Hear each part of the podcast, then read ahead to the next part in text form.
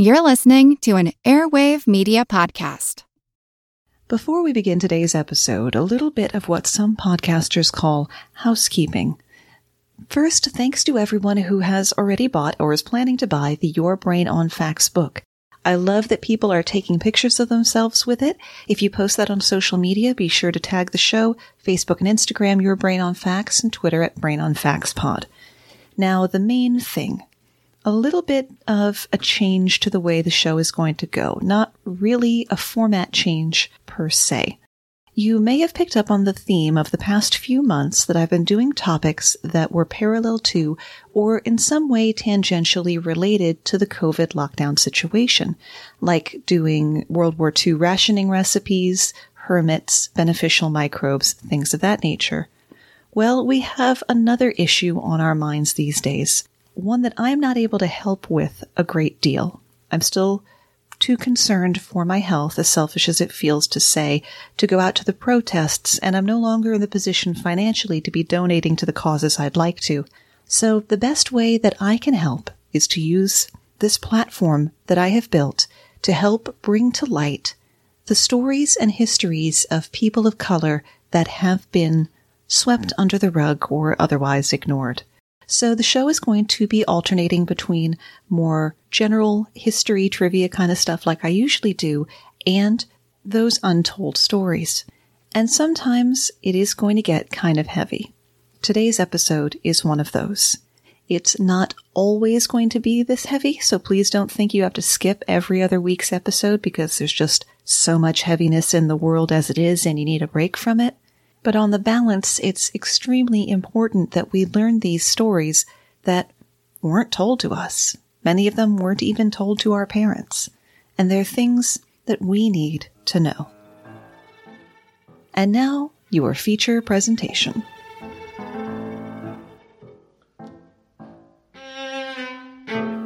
Halfway between Tampa and Tallahassee, a hundred yards off State Route 24 and 10 miles from the next town, stands a handsome pale yellow house with decorative white trim on the two story porch. The house was the only survivor of an episode of such extraordinary violence that it boggles the mind how quickly and completely it was swept under the rug. An entire community was burned to the ground in an incident of racist asymmetrical warfare, and most people have never even heard of it. My name's Moxie and this is your Brain on Facts. The community had been, or technically still is, Rosewood, Florida. It was settled by both black and white people 20 years before the Civil War, but the Jim Crow segregation in the postbellum decades put a clear divide into the community.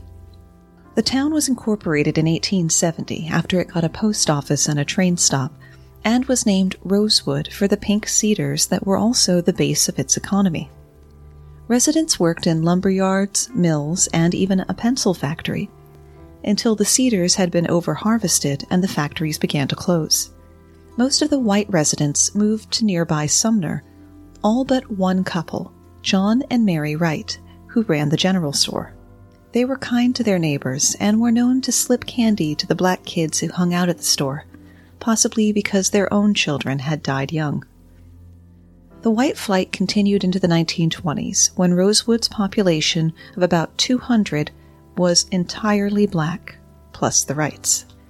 The little hamlet got by just fine until New Year's Day 1923. Over in Sumner, a woman named Fannie Taylor woke her neighbors, saying a black man had broken into her house and attacked her. Rather than alert the sheriff, her husband immediately gathered a group of men, including Klansmen who were in the area for a rally, and a tracking dog. The dog led them to the railroad tracks, which led to Rosewood.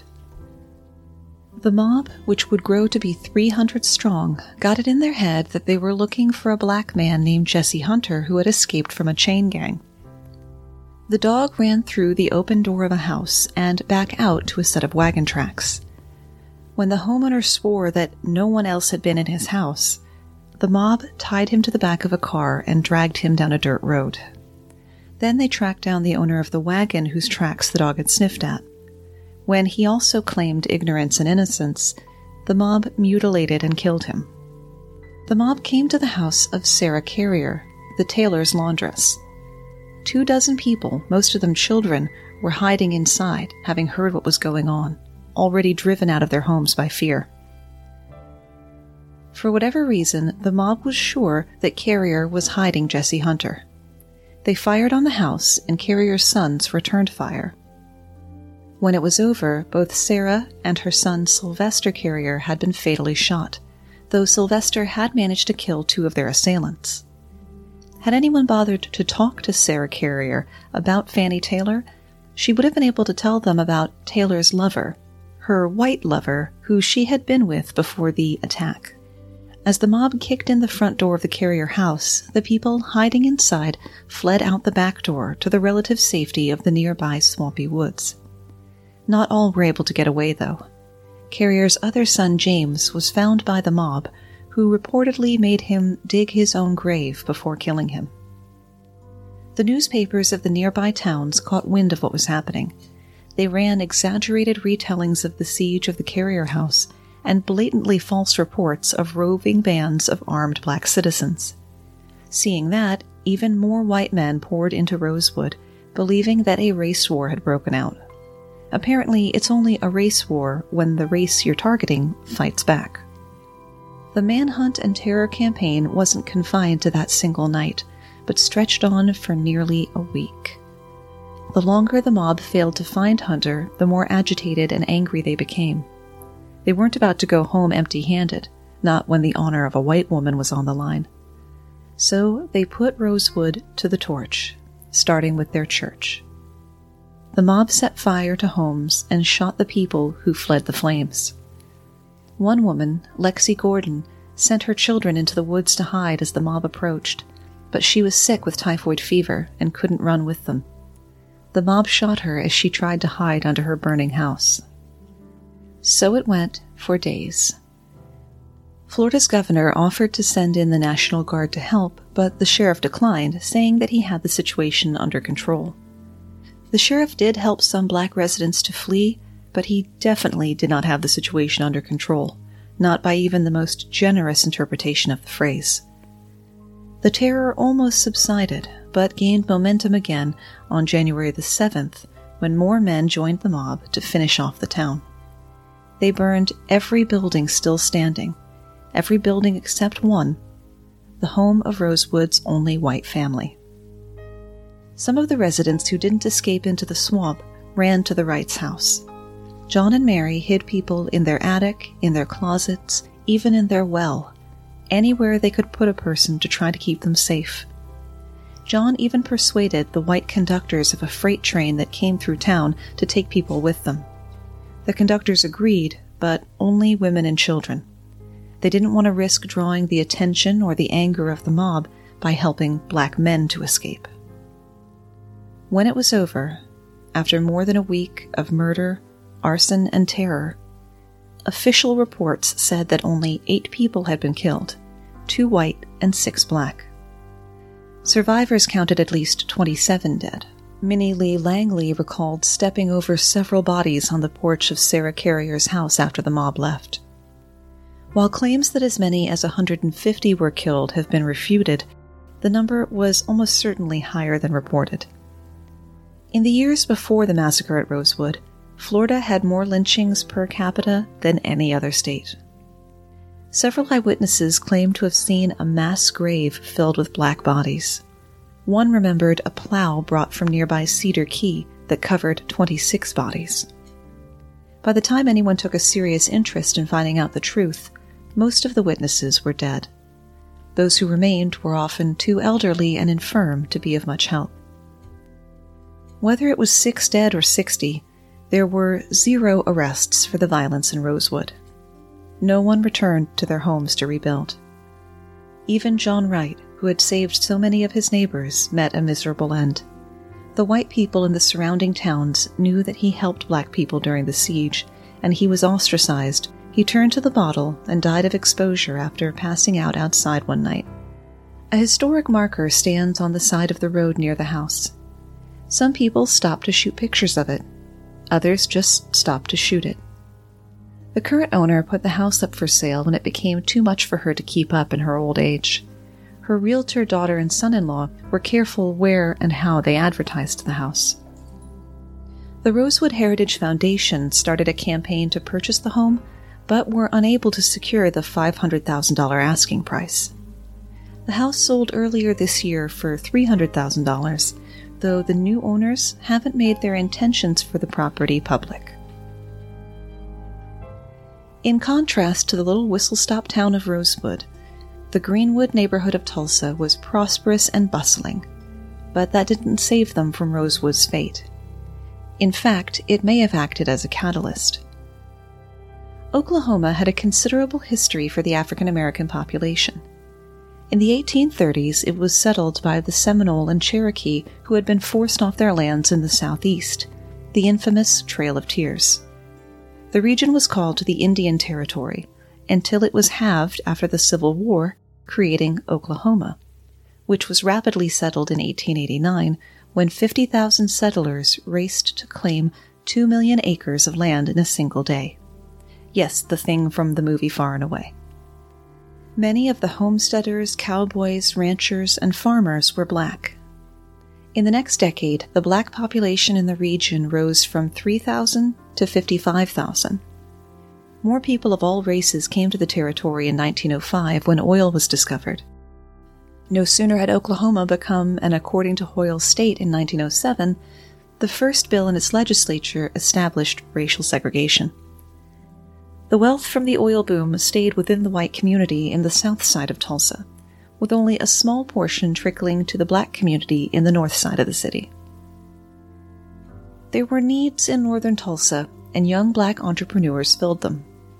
The first business started within the community was a grocery store and before long there were over a hundred black owned businesses, including schools, theaters, and 15 doctor's offices to serve their underserved community.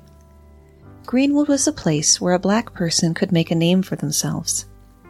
It became so prestigious and well known throughout the country that Booker T. Washington coined the term Negro Wall Street of America, and many have since referred to it as the Black Wall Street. Therein lay the problem those 50 blocks of economic independence and even prosperity were a threat to white supremacy. On May 31, 1929, 19 year old Dick Rowland was working as a shoe shiner in white downtown Tulsa when he needed a bathroom break. Because of segregation laws, the only restroom open to blacks was on the upper floor of the Drexel building. The operator of the elevator that Rowland got into was a young white woman named Sarah Page. Something happened in the elevator. No one is really sure what. Rowland might have accidentally stepped on Page's foot, or tripped getting into the elevator and grabbed Page's arm to steady himself. But we'll never know. Most accounts say that Page screamed. Rowland, understandably alarmed, fled the elevator when the door opened, but he was seen by a white store clerk who reported the incident to the police as an assault. The report of assault was quickly twisted into a rumor of attempted rape. Rowland was arrested and jailed.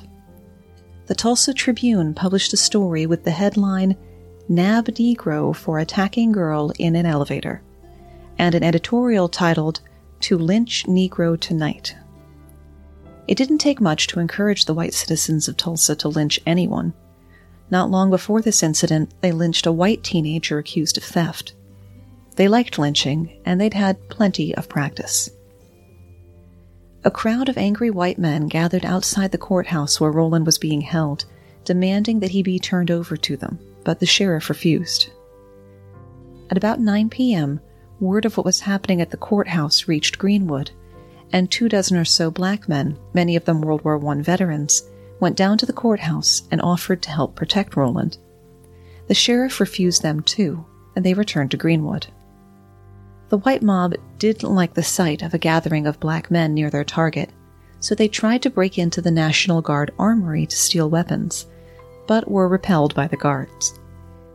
Word on the street in Greenwood became that the white mob was storming the courthouse, so another group of black men, three times larger than the first, went back to the courthouse and offered their services again and were again declined.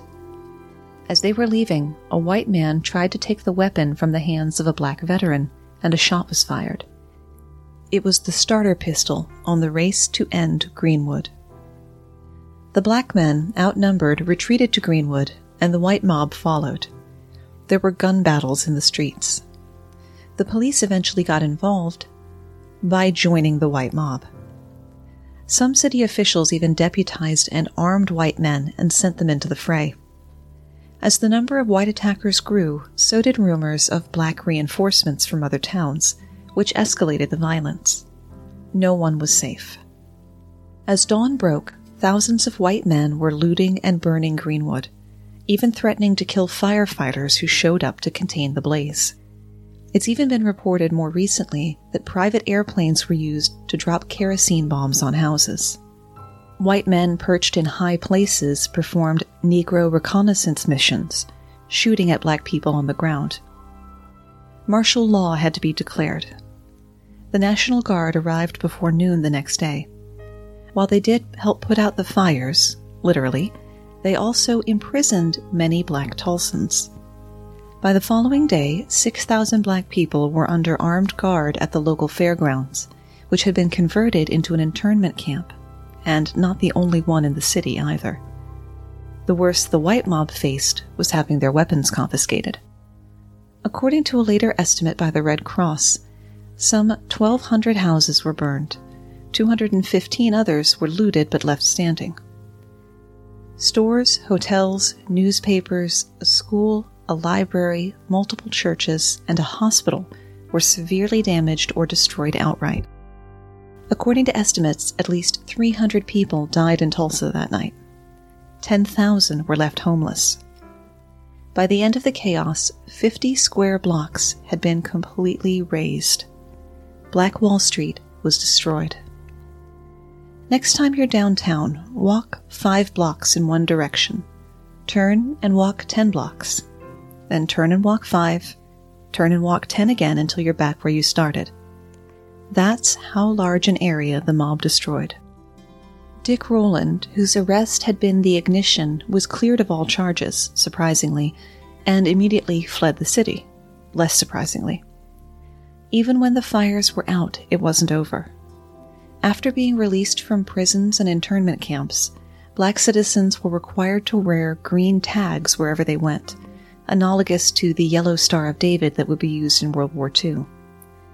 Most of them were left homeless, the majority of Greenwood's population, and they were forced to live in tent cities for as long as a year, straight through the winter. Some politicians and local businessmen expressed shame over the massacre and established a reconstruction committee. Don't get your hopes up. This just let them seize more black owned land for industrial purposes. Even as Greenwood tried to rebuild, a fire ordinance was passed that made new construction prohibitively expensive. A black lawyer named B.C. Franklin set up a law office in one of the tents and proceeded to challenge the ordinance in court. The Oklahoma Supreme Court declared in his favor, allowing Greenwood residents to begin to rebuild. To the surprise of absolutely no one, there were no arrests. A state grand jury blamed the conflict on black agitators. No white person involved in the Greenwood massacre ever saw the inside of a prison. Much of Greenwood had been rebuilt over time, but the glory of Black Wall Street never returned. To tell us more about the aftermath and why the story is so poorly known, please welcome Mark from the Conspirators podcast. Even though the events in Tulsa quickly became national news, they just as quickly faded from the public consciousness. Within just a few years, it seemed like no one wanted to talk about what happened in Greenwood, or even remember it. Few history books ever mentioned the incident, and even the Tulsa Tribune, the newspaper that ran the original editorial that helped spark the violence, didn't mention it once when they ran a piece several years later about the history of Tulsa.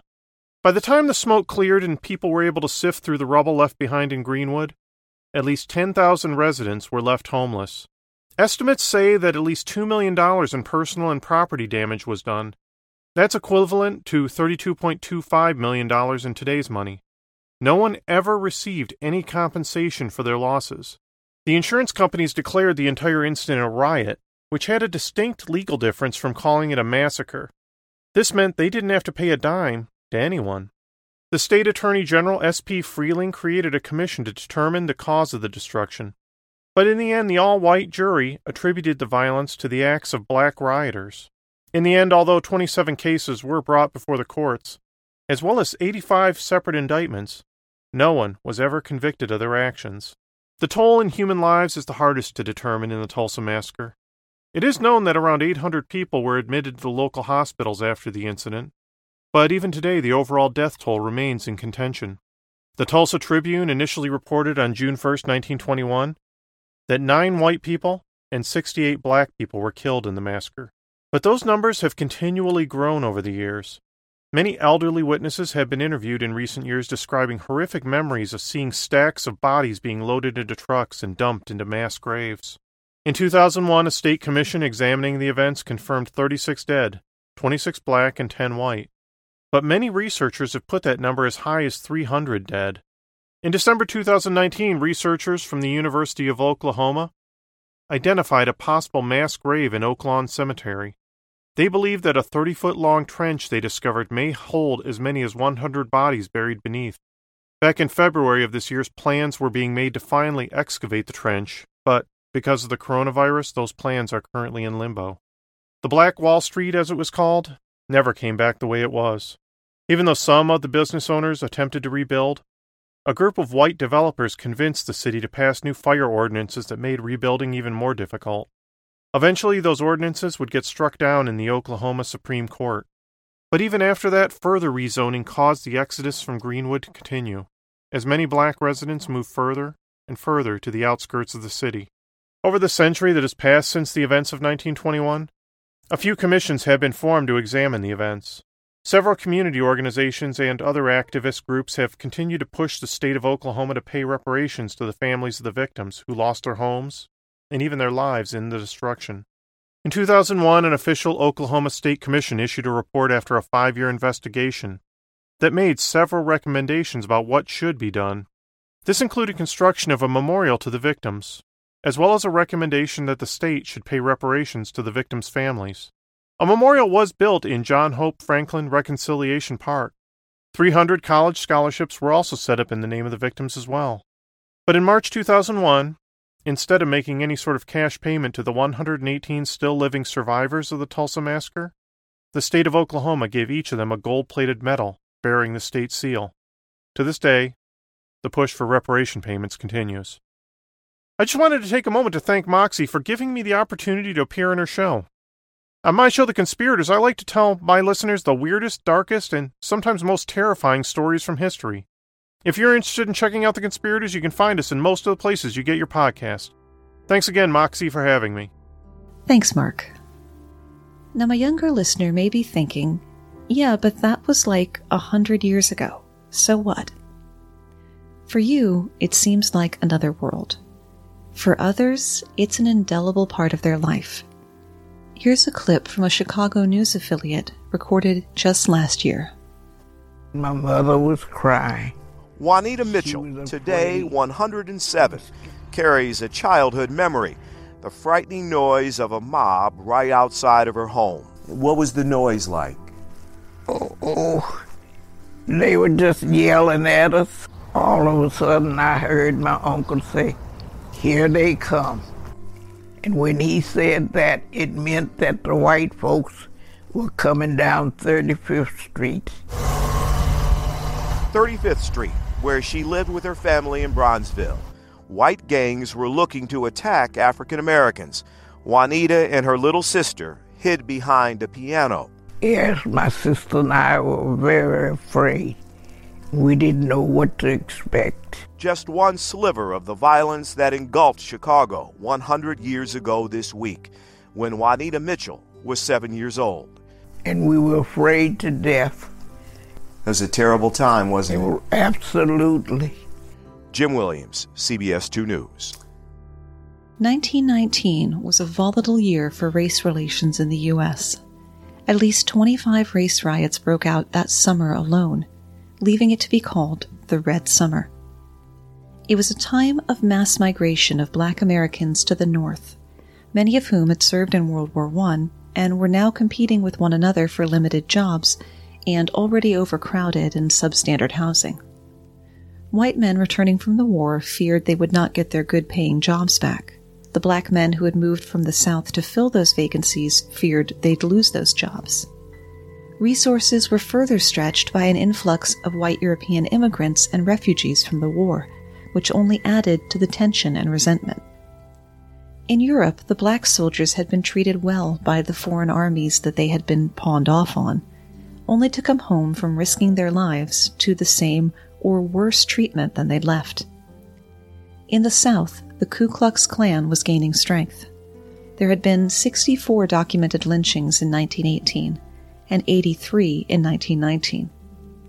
As happened in Greenwood, the black population of Chicago had grown rapidly, from 44,000 in 1910 to 110,000 in 1920. Many white residents viewed this as an invasion. By the time the hottest weekend of the season came around, Chicago had already seen two dozen firebombings of black residents and zero convictions for the perpetrators. Unlike 1871, with the Great Chicago Fire and the legend of Mrs. O'Leary's cow, we know exactly how Chicago erupted in 1919. There were no signs segregating the beach on Lake Michigan, but everyone knew what side they were supposed to be on. There was an invisible line that extended from 29th Street to the water. One side was whites only. On the afternoon of July 27th, a black teenager named Eugene Williams was swimming with his friends when his homemade raft drifted over the invisible line. A white man in his 20s, George Stauber, began throwing rocks at the boys, hitting Williams in the head. He slipped off his raft into the water and drowned. The official response to the incident was lackluster but not surprising. Police didn't arrest Stauber, but they did arrest a black man on some minor offense a white man complained about. The black side of the beach became angry when it was clear that no one would be arrested for a callous murder in broad daylight surrounded by witnesses.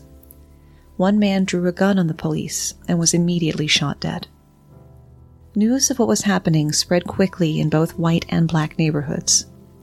According to one historian, that night an Irish American gang went to the south side of Chicago and began attacking people. These gangs called themselves athletic clubs. One member of the Hamburg Athletic Club 17 year old Richard Daley would go on to be the mayor of Chicago from 1955 to 1976, though he always claimed he hadn't participated in the violence. For the next week, battles raged in Chicago. Having learned from the recent East St. Louis riot, Chicago quickly stopped their streetcars to try to contain the violence. There were beatings and fire bombings. You were not safe at home or on the street a black stockyard worker was riding home when a mob stopped his streetcar, pulled him out, and beat him to death. White police arrested black rioters but left white rioters alone. This wasn't subtle or sporadic. Even the state's attorney noticed. As the violence wore on, the Illinois Reserve Militia was called in to control the riots. Their presence, plus heavy summer rainstorms, finally brought the riots under control. In the end, 38 people had been killed. More than 500, mostly black, had been injured, and over a thousand were left homeless. The militia remained in Chicago until August 8th to guard against flare ups. The riots were a major factor in the expansion and hardening of racial segregation in Chicago, which was then the second most segregated city in the United States after Detroit the city used a legal tool called restrictive covenant, which prohibited blacks from owning or even renting certain property. By the time the Supreme Court declared such covenants unconstitutional in 1948, millions of homes were already restricted, making it effectively impossible to move outside of segregated neighborhoods. And that's where we run out of ideas, at least for today. I will let poet and author Carl Sandburg finish up for us today. So, on the one hand, we have blind, lawless government failing to function through police ignorant of Lincoln, the Civil War, and the Emancipation Proclamation, and a theory sanctioned and baptized in a storm of red blood. And on the other hand, we have a gaunt involuntary poverty from which issues the hoodlum. Definitely also check out his poem, Hoodlum. Remember that you can always find the sources and the script for the episode at yourbrainonfacts.com. Thanks for spending part of your day with me. And stay safe.